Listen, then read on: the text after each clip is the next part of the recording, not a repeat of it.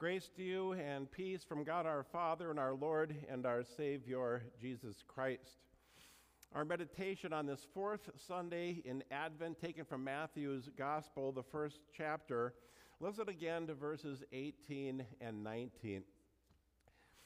Now, the birth of Jesus Christ took place in this way when his mother Mary had been betrothed to Joseph. Before they came together, she was found to be with child from the Holy Spirit.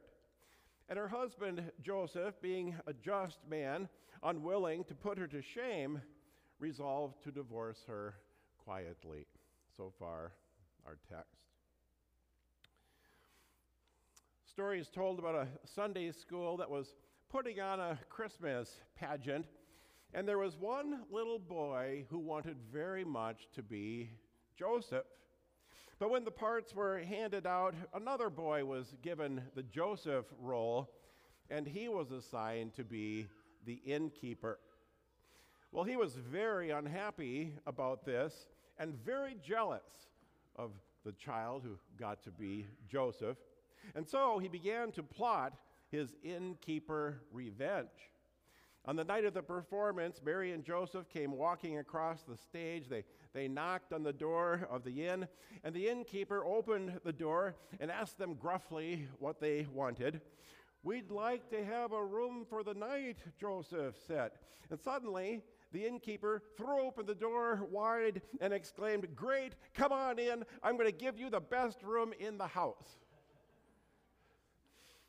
And for a few seconds, poor little Joseph didn't know what to do or say. But then he looked past the innkeeper and he looked to the left and he looked to the right. And then he, he said to Mary, No wife of mine is going to stay in a dump like this. Come on, Mary, let's go sleep in the barn. and the pageant was back on course, much to the consternation of our jealous innkeeper. Now, the truth is that most Sunday school little boys love to play the part of Joseph simply because it's so easy. I mean, Joseph usually only has one line to memorize Do you have any room in the inn? But did you know that this time honored Christmas pageant phrase from Joseph absolutely not found in God's Word? Not in the Bible. In fact, in the Bible, Joseph is biblically phraseless. The Bible does not record a single word uttered by this man ever, which makes him kind of a mysterious Christmas character. But still, you add him to your nativity scene, but, but usually somewhere behind Mary and almost in the shadows. But Joseph really doesn't need words. And he doesn't need dialogue for us to understand what kind of man God chose to be the human father figure for his divine son. And there's three scenes, three scenes that I want to share with you today, three moments where Joseph's soul and his heart and his character are revealed for all to see. Scene one takes place in the days before our text. The angel Gabriel has not visited Mary yet, nor has one of God's messengers invaded Joseph's dreams. Not yet. We meet this man prior to all the Advent and Christmas hoopla. And as we meet him, we ask, Hey, Joe, what do you know? What do you know for sure? And Joseph answers, Man, life is so good right now. Things are crazy down at the shop. I've got more furniture orders than Roman soldiers have fleas. And did you know that I am betrothed? Hey, there she is. There's Mary walking down the street with her girlfriends. Isn't she beautiful? You are coming to the wedding, uh, aren't you? God's been so good to me. So blessed am I. That's what I know for sure. Maybe you can relate to Joseph a little bit as you sit here in God's house this morning. And I know you've got stress this time of the year. You know, Christmas and 30 inches of snow will do that. But you know what? things are pretty good for you as well. You're home from college now, finals are all done, your job's going well, the family is healthy, the kids are growing like weeds, the dog still loves you. God's been good to me, you echo, Joe. You're blessed, blessed indeed, and that's what you know for sure. But of course, that's usually when all of a sudden God, always for his own reasons, allows your life to be turned inside out and upside down a little bit to test your faith. It certainly happens to Joseph because in a single instant, his perfect world turned into the perfect mess. Scene two takes place when Mary told him. And you know what I'm talking about. Matthew says, when she was found to be with child, translation, when Joseph found out about it. Maybe he noticed the baby bump beneath her robe or the breakfast bagel that she couldn't quite keep down, or, or maybe she just flat out gave it to him straight. Matthew doesn't give us any details of that juicy conversation. Couldn't have been pleasant or easy or fun. Don't look at me like that, Joe. I wasn't unfaithful. There's no other man, Joe. But there was this angel. And I know it's hard to believe, Joe, but God made me pregnant. Uh huh. Hey, Joe, what do you know? What do you know for sure? And now all Joseph knows is he's not the father.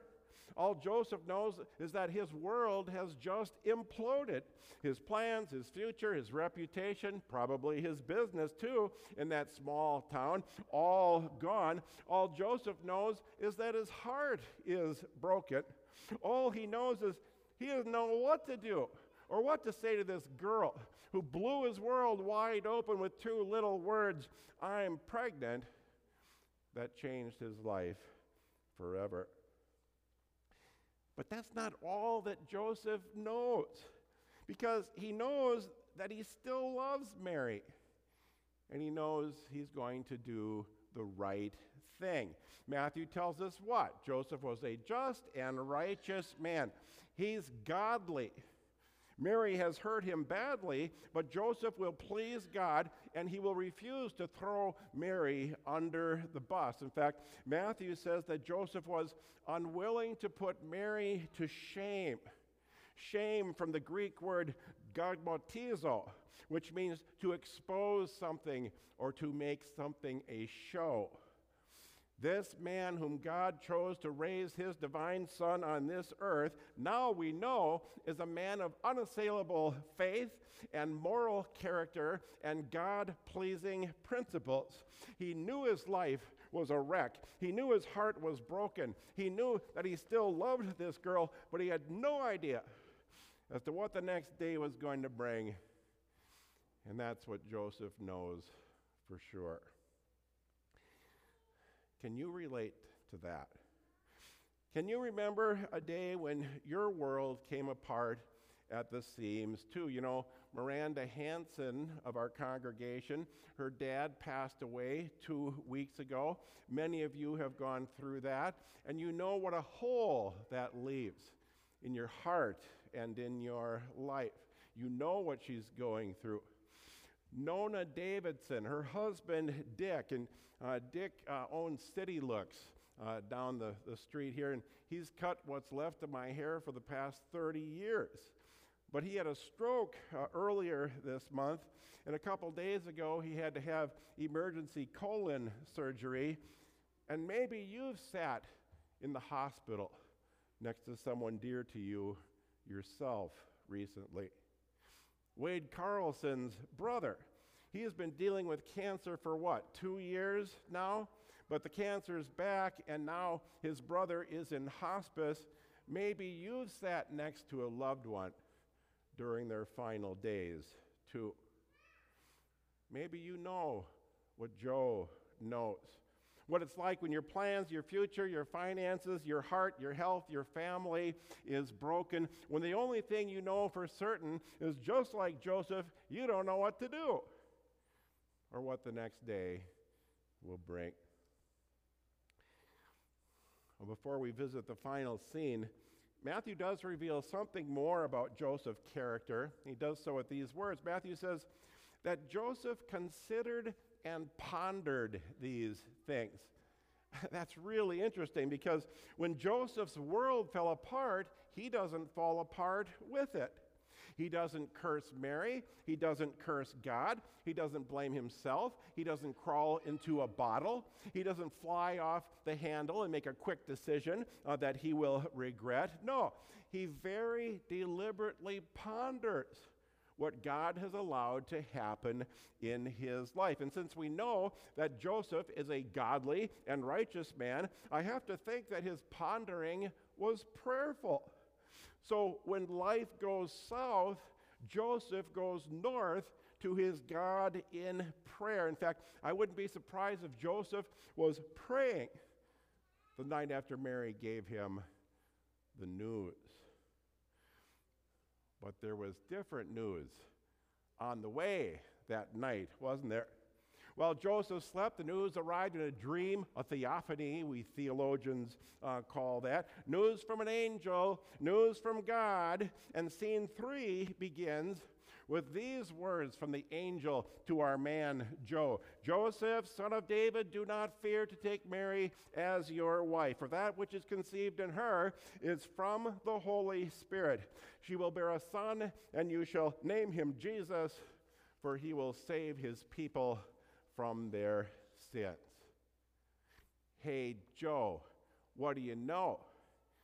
What do you know for sure now? Joseph knows a lot of things now. The angel spilled the beans. Joseph knows that Mary told the truth. How about that? He knows that Mary was faithful both to him and to God. Joseph knows now how to say immaculate conception. He knows that he has been chosen by God to be the earthly guardian of God's Messiah, the Savior of the world. He knows that God does have a plan for his life, and, and now what a plan it is. He knows that he can flat out trust God even when his worst day crushes him like a bug. He knows he can trust God even when he doesn't know what the next day will bring. That's what Joseph knows for sure. And I know what you're thinking, Pastor. It's nice that it all worked out for Joseph, but I've had difficult times too, and I don't remember being visited by an angel to help me out when I was hurting. True enough, I'll give you that. But just like Joseph, you have been visited by the Word of God. Maybe it didn't come from an angel, Okay, but you don't need an angel to remind you that God loves you, that God has a plan for you, that God has promised to always have your back and will get you through this life all the way to the life to come. Open your Bible, listen to what God has to say to you, read his promises, they're in there. Underline them, memorize them, write them down because those promises are for you. And don't forget that what the angel promised Mary and Joseph, as outlandish as it was, came true. The virgin conceives, the Son of God born. He lives his perfect life. He climbs upon the cross. He shatters the grave. He lives forever and all for you all for your forgiveness. All so that you can wave bye bye to this vale of tears and pain one day and replace it with a mansion where you'll never cry again. You've got God's promises right now to give you hope when it seems hopeless to give you dry ground when the waters rise, to give you a, a, firm foundation to stand upon, and to give you strength the next time your world falls apart. And it will. Hey, Joe, what do you know? What do you know for sure? And he does know a few things now. Mary's faithful. God is faithful. That little boy in the straw, he will be faithful. Faithful in life, faithful in death, faithful in rising, faithful in forgiving, faithful in giving out eternal life. That's what Joe knows. It's what he knows for sure. Well, what about you? What do you know for sure? Amen. And the peace in Christ that passes all understanding, keep your hearts and minds in Christ Jesus. Amen.